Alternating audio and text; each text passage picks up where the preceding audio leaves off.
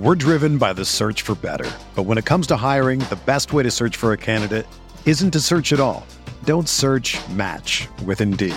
Indeed is your matching and hiring platform with over 350 million global monthly visitors, according to Indeed data, and a matching engine that helps you find quality candidates fast. Ditch the busy work. Use Indeed for scheduling, screening, and messaging so you can connect with candidates faster. Leveraging over 140 million qualifications and preferences every day, Indeed's matching engine is constantly learning from your preferences, so the more you use Indeed, the better it gets.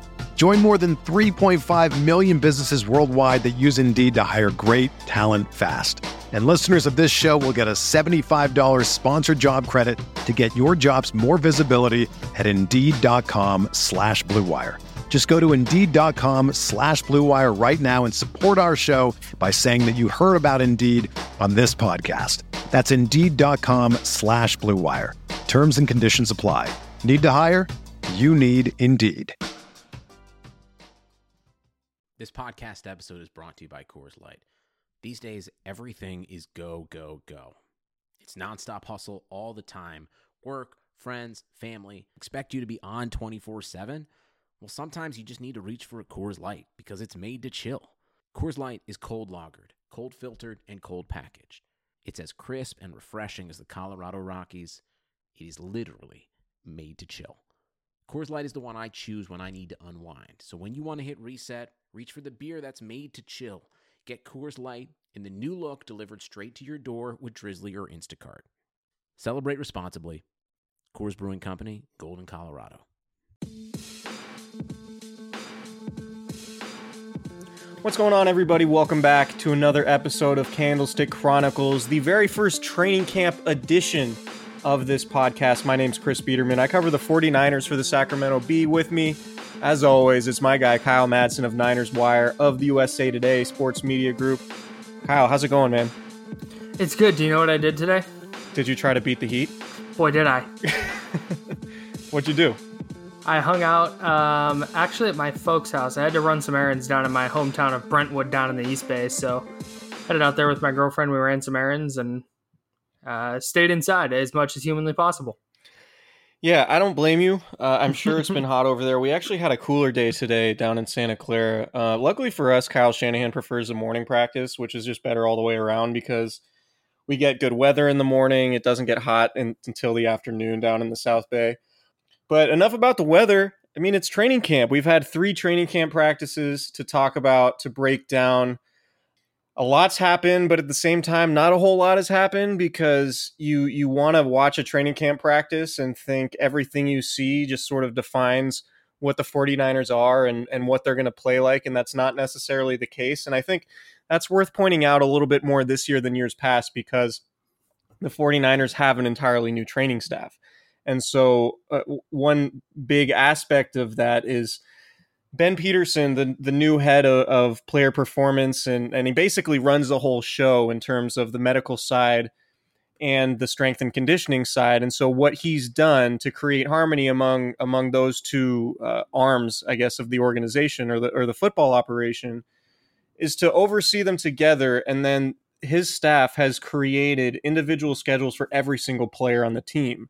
So the 49ers hmm. have obviously been devastated by injuries these last couple years. And so what they're doing is really taking a progressive approach and a very conservative approach in terms of limiting guys' reps and, and taking things slowly in order to ramp up for the regular season to avoid losing any guys to injury. So I think that's an important thing to note at, as the backdrop for this training camp because we haven't seen a ton of reps from from a ton of veterans. Um, we we have seen Jimmy Garoppolo get a lot of reps, and, and I think that's sort of just indicative of the position he's played. But I think Garoppolo's looked sharp.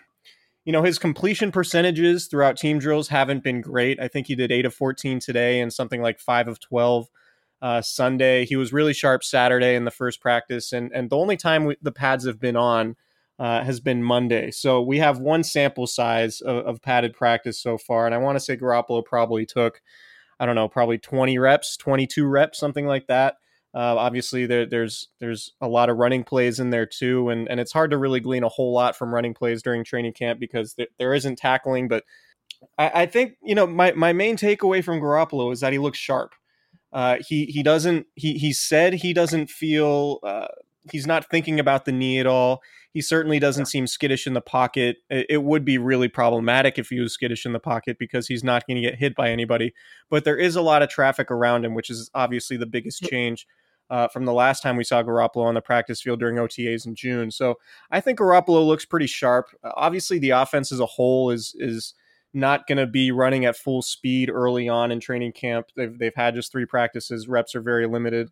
But I do think the receivers ha- have been intriguing. Deebo Samuel's made some plays. Uh, Dante Pettis has made some plays. Pettis also had a kind of a bad drop today on a deep uh, over the shoulder catch. It was a little bit tougher, but probably a catch if if you were to ask him, he would tell you he should have made it. But overall, I mean, considering what we've seen from the 49ers in the past, early on in training camp, and and I understand some of these teams, you know, the 2016 version, for example, or even you know 2015, those training camps weren't particularly impressive, and and I do think you just take a wide range look at this 49ers roster. I think there are a lot more pieces there than we've seen in recent seasons. So it feels like this year in camp a no news has kind of been good news it feels like i mean the yeah. players are going to have their ups and downs I know people on site were tweeting about how good Trent Taylor has looked and how good Ahkello Witherspoon has looked. And individually, some players have looked really good, and that's going to happen. There are going to be drops, there are going to be bad throws. But I think for the Niners this year, the the best possible training camp was one where through the first few days, there's just not really any news. There's some the normal ups and downs, but nothing major is happening at camp, which I think is a win for San Francisco at this point. Yeah, I totally agree with you. And and the the fact that we haven't mentioned the guys on PUP, they only have four guys on PUP, and they're all expected to be ready either soon or, or for week one, with the exception of Garrett Celek, who's probably going to start the season on active PUP, which means he'll miss at least the first five games of the season in the first six weeks. The Niners have their bye. Uh, I want to say what it's week four, week five, some somewhere around there. So Celek will only miss five games instead of six. But you have Weston Richburg, who's going to get ramped up for week one. Jerick McKinnon could be back as soon as any point uh, this week. It sounds like Thursday or Friday might be realistic, and then maybe he gets into a practice next week. I think the thing Kyle Shanahan said today about McKinnon was that you know once he comes off PUP, he's probably not going to get inserted into team drills. They're going to work him in slowly because when you're on PUP, you can't even participate in walkthroughs. Right. So to get a guy back off PUP, then he could participate in walkthroughs. So he can start doing individual stuff and he can ramp up. I would imagine we won't see a whole lot of Jerick McKinnon in the preseason to be sure. It sounds like Kyle Shanahan wants to play Jimmy Garoppolo at some point during the preseason. I would circle that Kansas City game the third week of the preseason. Maybe he gets mm-hmm. The start in Denver in the second preseason game. He's already ruled out Garoppolo for the Dallas game in the preseason opener. I want to say that's coming up in what 12 days? Something like that as as we're yeah august 10th yeah. So Man, overall i i think it's it's been an encouraging camp. I think like i said the receivers have played well. Uh, i think the cornerbacks have played well. It's hard to really glean a whole lot from the safeties at this point. We did see adrian colbert get burned by richie james for a long touchdown pass today. Jimmy garoppolo's first throw came on play action today and he hit R- richie james deep for a 60 yard pass deep down towards the left corner in the end zone and, and he got by Colbert there. And it was a it was a scenario where Shanahan said afterwards that it was just kind of the perfect storm. It was the right play call against the right coverage. Uh, I'm not entirely sure how much we should blame Colbert for getting beat on that play given the fact that Shanahan liked the coverage that he got on the play which you know led to the touchdown so maybe it was something where a better call might have helped Colbert be in better position but it was a great throw, and and I I wanted to point that out. Not only was it because it was a good throw and it was a big long explosive play, but I think if there's one part of Jimmy Garoppolo's game that we haven't really seen be up to par, or I guess where the where fans or, or the coaches or whoever would like it to be is is Jimmy Garoppolo's deep passing. Yeah, um, and I, I, think that's something that he's going to work on a lot. Uh, with Marquise Goodwin being in sort of a specialty role as maybe a number three or four wide receiver this year, I think you're probably going to see more shot plays with him. And the Niners are going to need those to hit if the offense is going to be balanced and, and sort of be able to, to burn you at every level of the field. So I think that's encouraging that, you know, the fact that Garoppolo was able to hit that pass to James, who's, I mean, you, you look at this receiver group and we've we've said it coming in that there's not a ton of uh, of history, or these guys don't have uh, track records necessarily, but this is a talented receiving group. Mm-hmm. And even somebody like Jordan Matthews, who I didn't think would bring very much, has been really solid. Trent Taylor's looked really good. He looks a lot like the 2017 version of himself, who was super crucial, particularly you know in third downs and things like that for Jimmy Garoppolo. Uh, Marquise Goodwin, like I mentioned, has been a tough cover. Uh, Deebo Samuel is is acclimating pretty quickly. Jalen Hurd hasn't done a whole lot in terms of the passing game, but he's certainly uh, made some headlines, and we'll talk about that in, in, a little bit. But Kyle, just what what do you think about what you've read about the receiving corps and, and what that could mean for the 49ers in 2019? I think that they're trending in the right direction. It's more a chorus of wow, this player looks good, this player looks good versus we're not sure which players are going to play this year. Like like in the past it's kind of felt like that where the receiving corps was clearly going to be an issue and the hope was that one or two players would step up whereas this year it feels like man the there are going to be some tough decisions to make and there's only been 3 days of camp. I mean there's there's a month worth of preseason games to go and a month worth of practices that could change all that but the early returns on the receiving corps seemed to be positive. I wanted to touch real quick on that deep ball from Garoppolo to Richie James. Something Kyle Shanahan said really jumped out at me in that Garoppolo made the right read, made the right throw, and got the ball out on time. And that was such a big issue for him in his three games last year that if that continues to be a trend, I think that's really good news for the 49ers and showed that last year wasn't necessarily a lost season for him. But the receivers specifically, like I said, it it looked like on paper they were trending up, and through the first three practices, there's no reason to believe that that that's not the case. Yeah, here's here's my sort of take overall on the wide receiver group. They have 11 receivers right now. I think 8 of them are going to end up playing in the NFL. And obviously only, you know, probably 5 or 6 are going to end up on the on the Niners roster depending on, you know, how final cuts go, but even somebody at the bottom of the depth chart like Richie James, you know, Jalen Hurd's going to make the team. But, you know, Richie James is probably going to end up on an NFL roster if he doesn't make the 49ers. And you think about teams who utilize players like that, really good route runners in the slot, tough guys. You think, you know, like the New England Patriots, for an example. Like, I think Richie James is going to play in the league. Kendrick Bourne, I'm not sure if he's going to make the team, but I think he's proven that he can play in the league. And I think another team needing wide receivers, maybe like the New York Giants, for example, would love to pick somebody like him up off the scrap heap during final cut. So it's always a good sign. And, and this was definitely a, a characteristic of the Niners when they were good under Jim Harbaugh, those that 2011 through 2013 team. They were cutting a lot of players who wound up playing on NFL teams elsewhere. Um, yeah. So that could be a really good sign for them. Just the fact that these receivers are playing really well. They seem well acclimated to Kyle Shanahan's offense.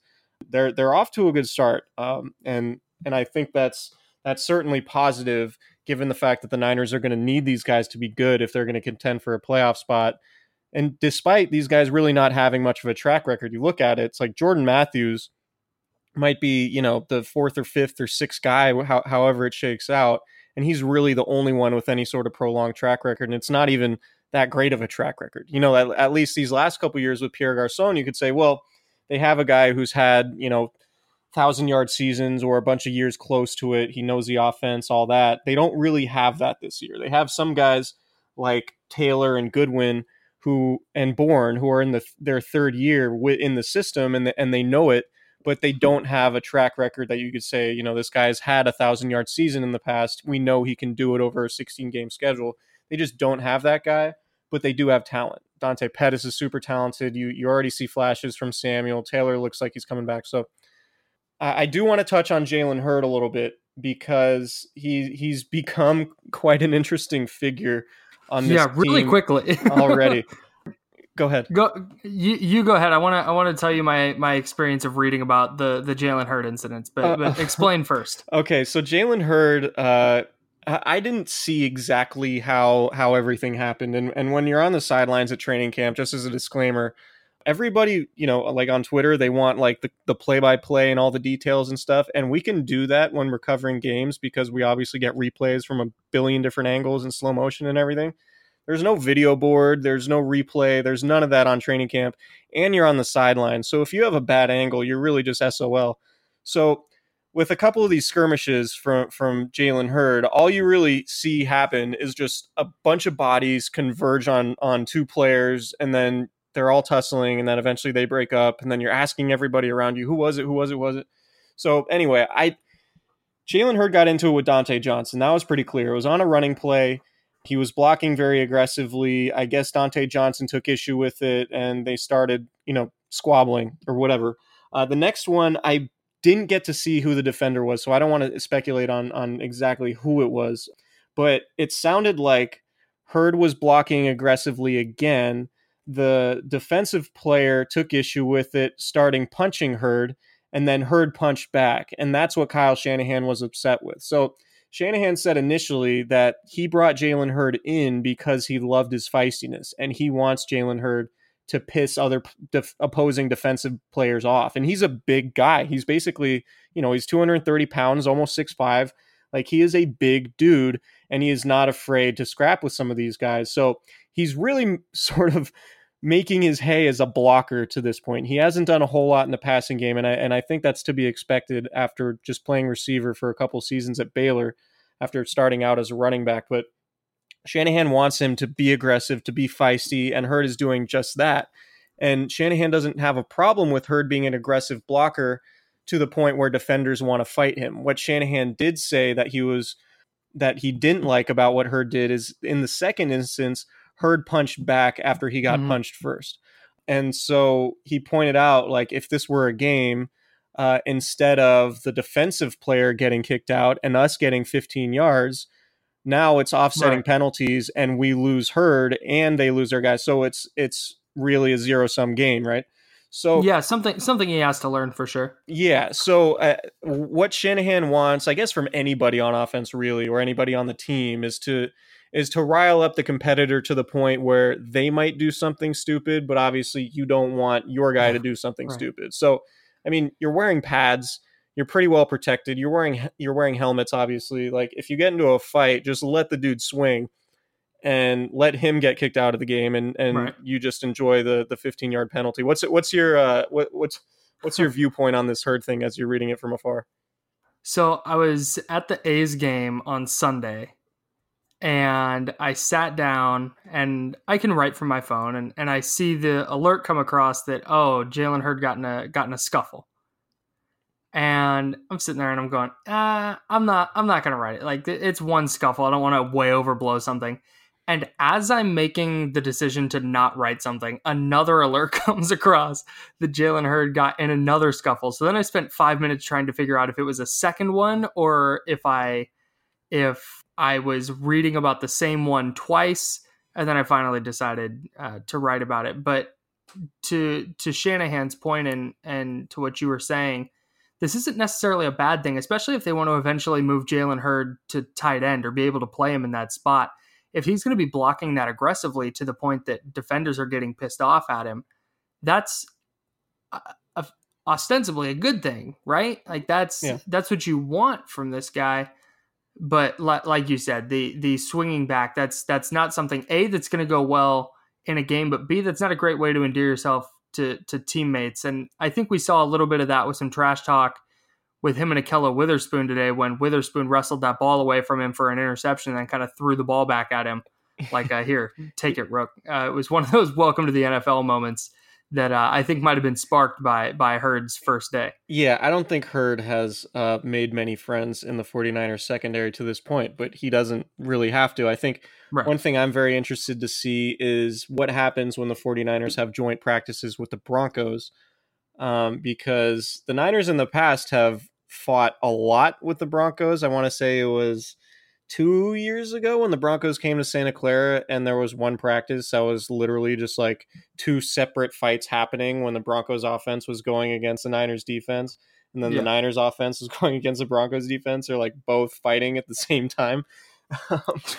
and it was uh it's just funny like how, just a how melee that, how that goes. So I, I would say you know there are times when um, NFL reporters will do silly things like uh, have have fight pools and, and, they'll pick players that they think will get into fights during uh, during practice. And I think Jalen Hurd has va- has vaulted himself as as the favorite 49er to get into a fight when when the Niners and Broncos have their joint joint sessions.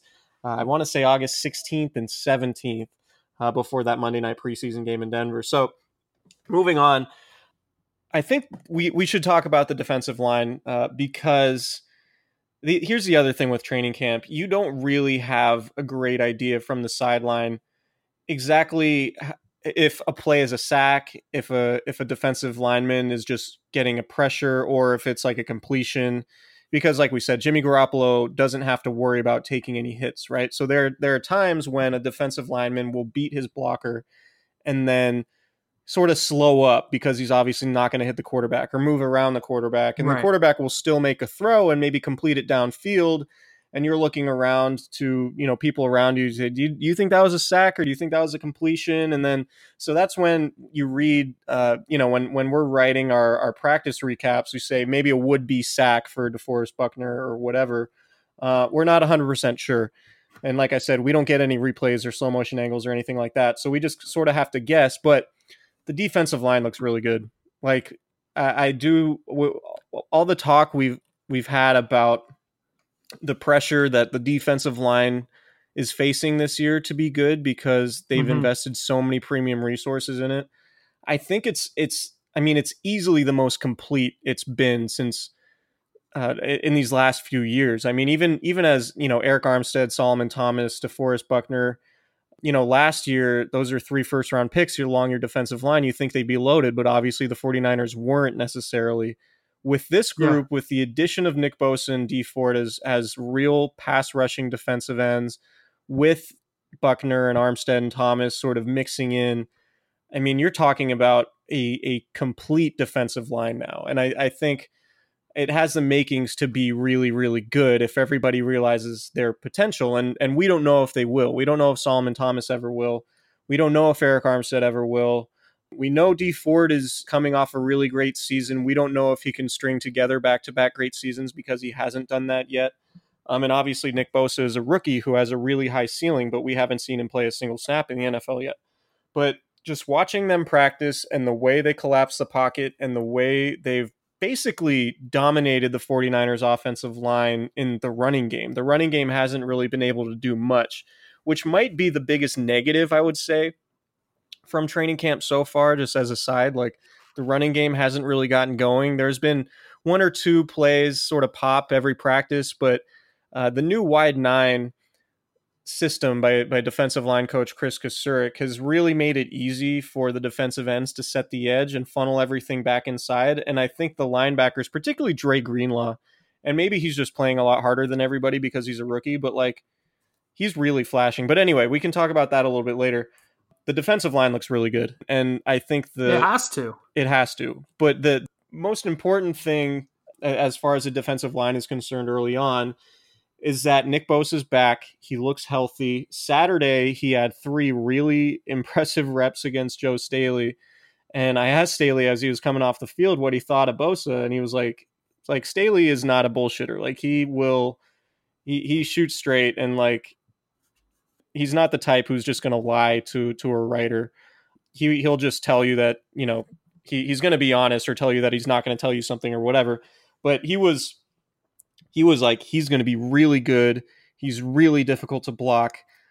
And Bosa got him three different times, and and the two have become close. Like it's it's sort of similar to the the friendship that Mike McGlinchey and Joe Staley formed last year after the Niners drafted McGlinchey. And obviously, it's different positions, but Staley has had nothing but really, really positive things to say about Bosa. And the two today were, were working with each other. Staley wasn't practicing, but between drills, um, they were working on.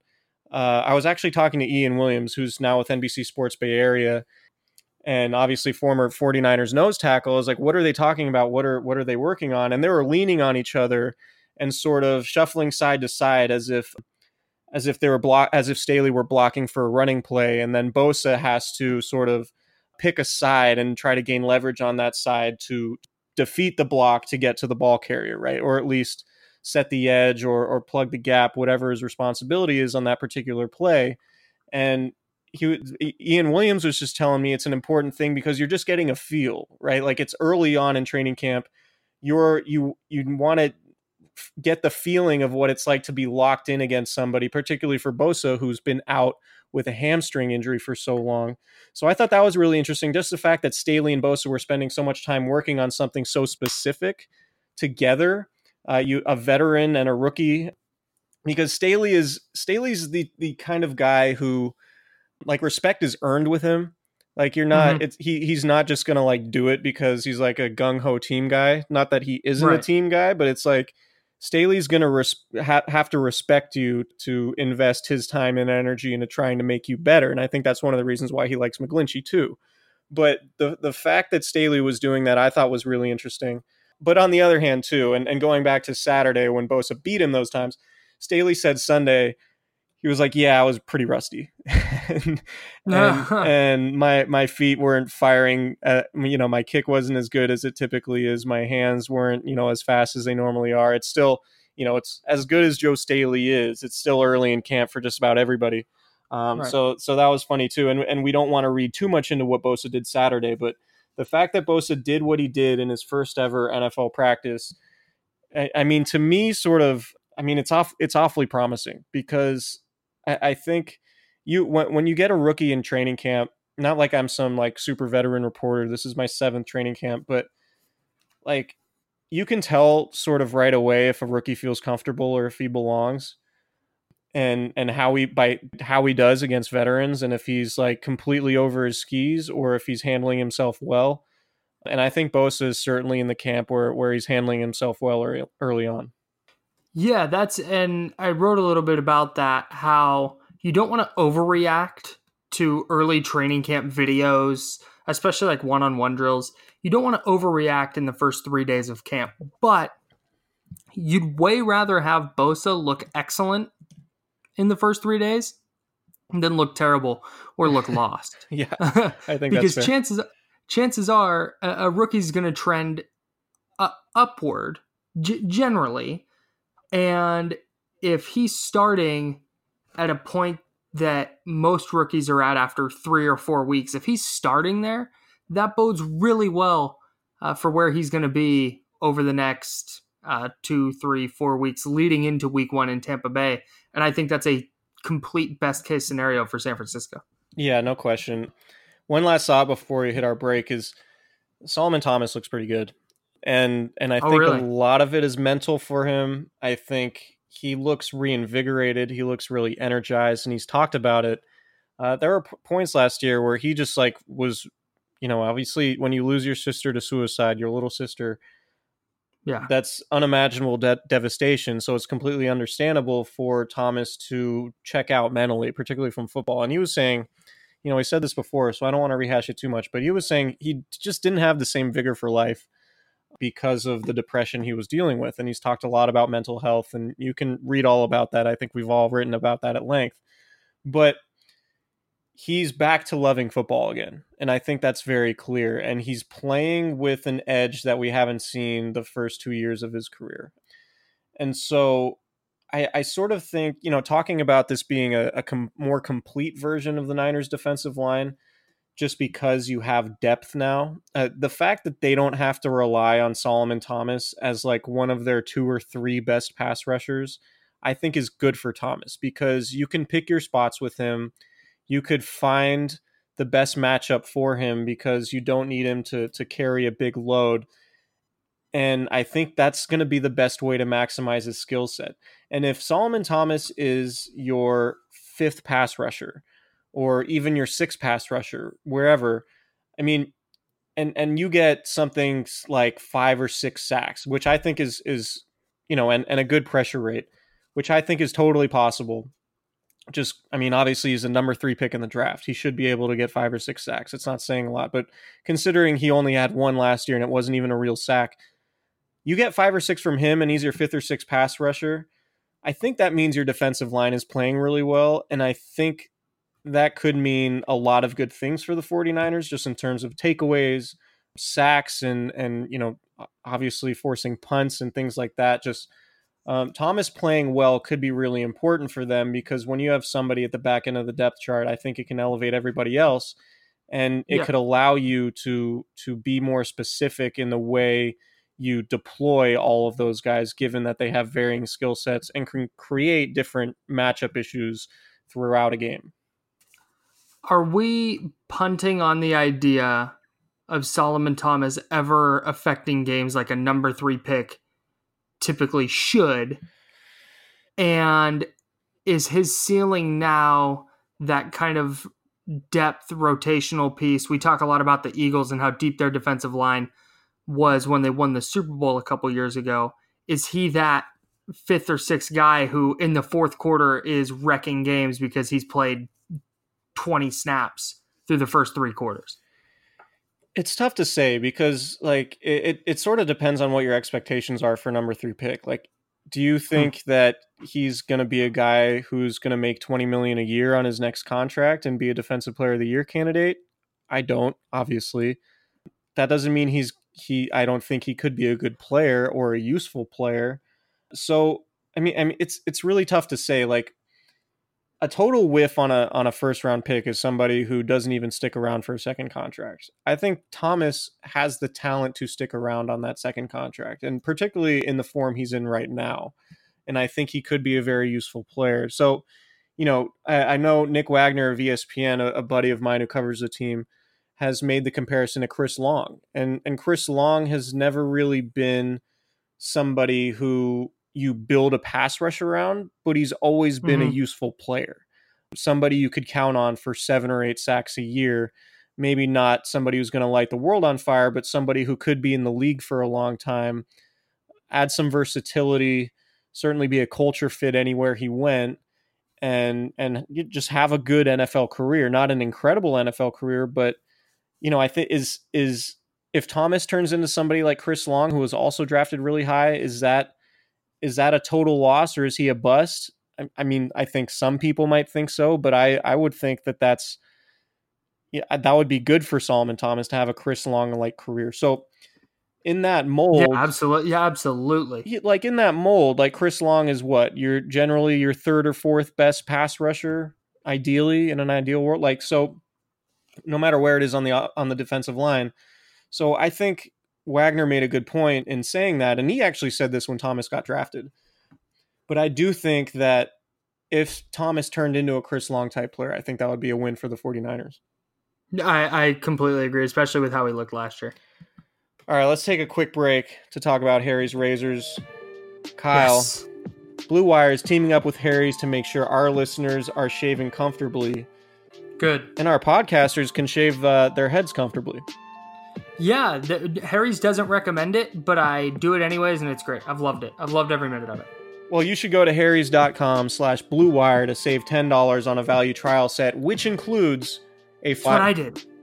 a five blade razor with a lubricating strip and trimmer blade, rich lathering shave gel, and a travel blade cover. You get all that for just $3 shipped right to your door. Enough with the cheap razors, it's totally worth trying Harry's. Harry's has fixed shaving by combining a simple, clean design with quality and durable blades at a fair price. Harry's founders were tired of paying for razors that were overpriced and overdesigned. Harry's bought a world class blade factory in Germany that's been making quality blades for over 95 years. Join the 10 million who have tried Harry's. Claim your trial offer by going to harrys.com slash bluewire. All of Harry's blades come with a 100% quality guarantee. If you don't love your shave, let them know and they'll give you a full refund. Again, make sure you go to harrys.com slash bluewire to redeem your razor for $3. All right, can I give you... uh Actually, let's start with Richard Sherman before I get to my hot take. Richard Sherman looks Oh, good tease. Richard Sherman looks good. Does that mean Richard Sherman is going to be the all pro cornerback, best cornerback in the league, Richard Sherman? I don't think so. Does that mean Richard Sherman could be better than last year? I do think so because he's talked about it and other guys have talked about it, particularly Marquise Goodwin, that Sherman looks a lot better this year because he's had a full off season and because he had the sutures removed from his from his Achilles, and he, that he sort of likened to to driving around with a nail in your tire, which I thought was an interesting comparison. Hmm. Um, but he looks healthier. He looks more explosive. to to the point where he can break on passes a little bit better than he did last year. You know he's a really smart player, probably one of the smartest cornerbacks in all of football, maybe even football history. I mean, I think Richard Sherman looks looks really is is playing really well and if he can stay healthy, uh, that's obviously a boon for the 49ers, but at 31, cornerback isn't necessarily the position that ages the best in the NFL. So it's going to be a yeah. challenge for him to, to stay at that level for all 16 games. But I think the early returns are, are positive. Yeah, I don't want to overreact too much from a training camp video, but the there was that one that went around of him last year getting dusted by Marquise Goodwin. Shout out to Rob go Lauder. route. And shout out Rob Lauder. Love Rob. FW for life. Um Uh, but there was that video that went around that was like, man, Sherman's lost it because he just couldn't keep up with Marquise Goodwin. Then this year there was a video of him guarding Goodwin on a slant, and he he dominated the the play and was moving in a way that you just could tell he was not capable of moving last year. And I think there were probably still some mental hurdles to get over as well in terms of moving how he wanted to move and moving confidently. And he looks from the little bit I've seen in camp and from what you're saying, it looks like he's moving um, much more confidently than than he was a year ago and much more explosively. Yeah, totally agree. Sherman looks good. Witherspoon's looked good. Jason Verrett is still easing back into things, but so far there haven't been any setbacks with Verrett, which I think is the most important thing. And you think about his upside. Yeah. Um, he said we talked to him today. He said he feels good. He said he's he's obviously not all the way back yet, but he's not really feeling any residual effects from his torn Achilles. So that could be an interesting development to watch as camp goes along. Is where Jason Verrett is getting his reps right now. It's been with the second team. Ahkello Witherspoon's been pretty firmly entrenched with the starters. So that could change as time goes on. But here's here's my hot take for the 49ers defense. Oh, drop it on me. And I think it's going to catch some steam as as we go on through here because I know I'm not the only one who thinks this. Fifth round pick Dre Greenlaw, the rookie from Arkansas, is going to be a starter, and I think he's going to play a lot. That's my Ooh. my hot take, my hot prediction. Yeah, he during OTAs in June, he opened practice by making a tackle for loss against Tevin Coleman. The very first snap of training camp, full team drills on Saturday, he plugged a gap really well, made a tackle for loss against Tevin Coleman. Today, with the pads on for the first time, the very first snap, Dre Greenlaw makes a tackle for loss on Tevin Coleman. I'm noticing a pattern. Which is to say that this is a rookie, a fifth round pick, who not only is getting first team reps, which is a sign that the coaching staff already has a significant amount of trust in him, but the fact that he's making plays at this point yeah bodes extremely well for him. And he's a guy who started all four of his years in the SEC at Arkansas. His mm-hmm. background story is is incredible. I may or may not have a have a Dre Greenlaw post up at with the Sacramento Bee uh, by the time you listen to this. So go check that out. I got to talk to him today. Super super interesting guy. Shameless plug. And if it's not there, keep refreshing until it yeah, is. do that. Uh, or just click on on all the ads you can. I would love that. so yeah, I mean, so so I, I think one of the the takeaways with with talking to Greenlaw and other people, they talk about him the same way guys were talking about Fred Warner last year. And you heard defensive coordinator Robert Saleh last year say, you know, Fred Warner had one of the best pre-draft visits uh, of, you know, I've ever been a part of. And Fred yeah. Warner was super good on the whiteboard and is incredible in the film room and all of that. I think we're going to start hearing the same things about Dre Greenlaw because I think it's the preparation and the fact that he can rattle things off in the meeting rooms and and he can look at a, the formation of the offense and and say what plays the team isn't going to run based on the formation. He already knows the all the tendencies that wow. that Kyle Shanahan's offense has had throughout OTAs and training camp and and I just think that says a lot because uh, I think what Absolutely. what doesn't get talked about enough in the NFL and it's probably i mean this might be a cliche so i could be wrong about that but like preparation is really important and and knowing tendencies and being able to identify plays before they happen and being able to be in the right spot i mean that is a huge part of it and we've seen Dre Greenlaw we've seen the results of that play out on the practice field and he's just making plays and it's not just like the first play of practice he's doing it consistently now, the caveat is obviously he's getting reps because Kwon Alexander is getting eased back in. And Alexander has looked pretty good too, particularly being that it's he's only 10 months removed from his ACL injury. But I think Greenlaw is going to be the starting Sam linebacker because he's obviously cheaper than Malcolm Smith. He's obviously younger than Malcolm Smith. He's playing better than Malcolm Smith is right now, although Malcolm Smith had a had a nice hit today on a running play. I just think all the signs are pointing to Dre Greenlaw being a key player on this defense this year. Whether that's the starting Sam, I guess that remains to be seen. I think he's going to start because I think it would make more sense to have him on the squad than Malcolm Smith, uh, just based on the financial aspects of it. But yeah, it's my take. Dre Greenlaw starter.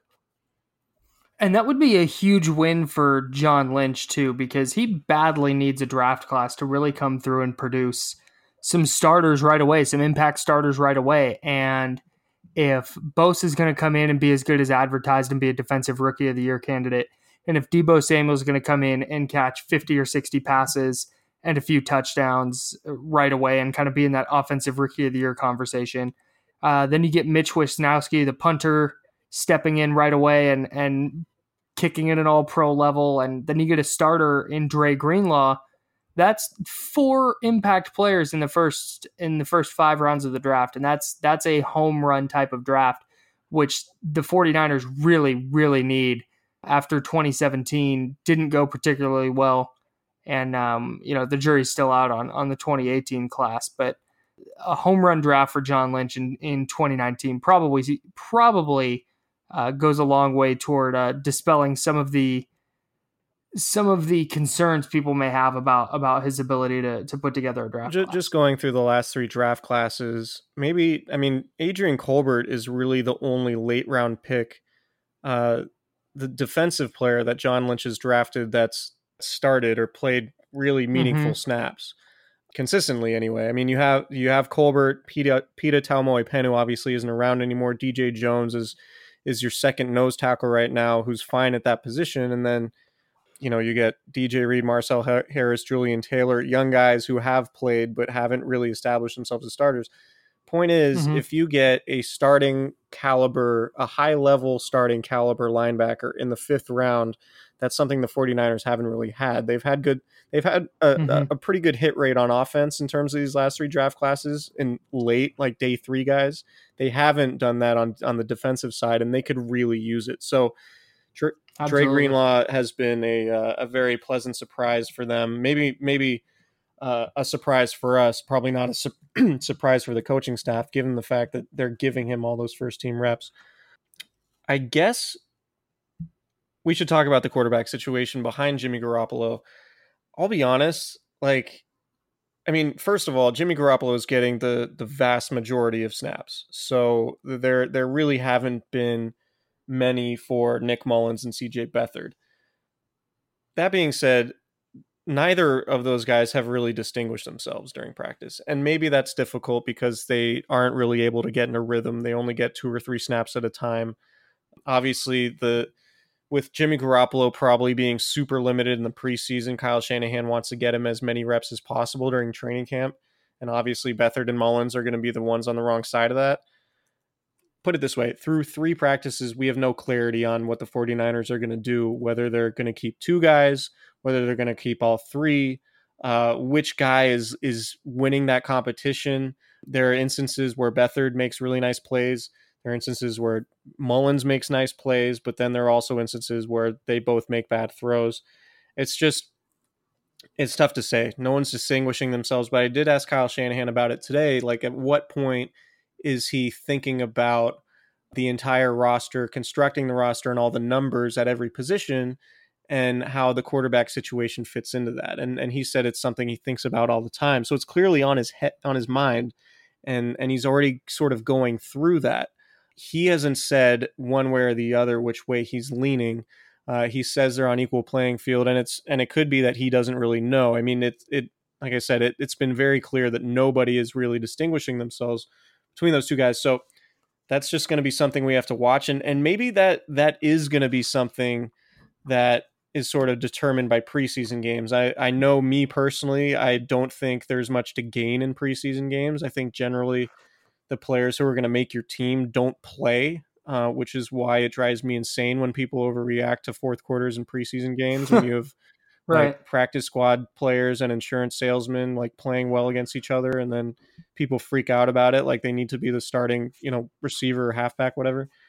But I do think it, this is going to be a scenario where the preseason could go a long way for Beathard and Mullens in how Kyle Shanahan views this battle to back up Garoppolo and the decision to keep two or three quarterbacks. Yeah, I, I think so. It's often it's so often said, you know, those battles are won and lost in in camp. Well, if neither guy is distinguishing themselves in practice, it's going to have to come down to the games and what they're putting on film against opposing defenses. And if they're pretty even there, it may go back to what the tape showed last year and what what Mullens was able to do at the end of the year. So that's been a fascinating battle really since last year, and it's going to continue to be fascinating. Ultimately, though, uh, the best scenario for the 49ers is one where it doesn't matter who their backup quarterback is because Jimmy Garoppolo is playing 16 games.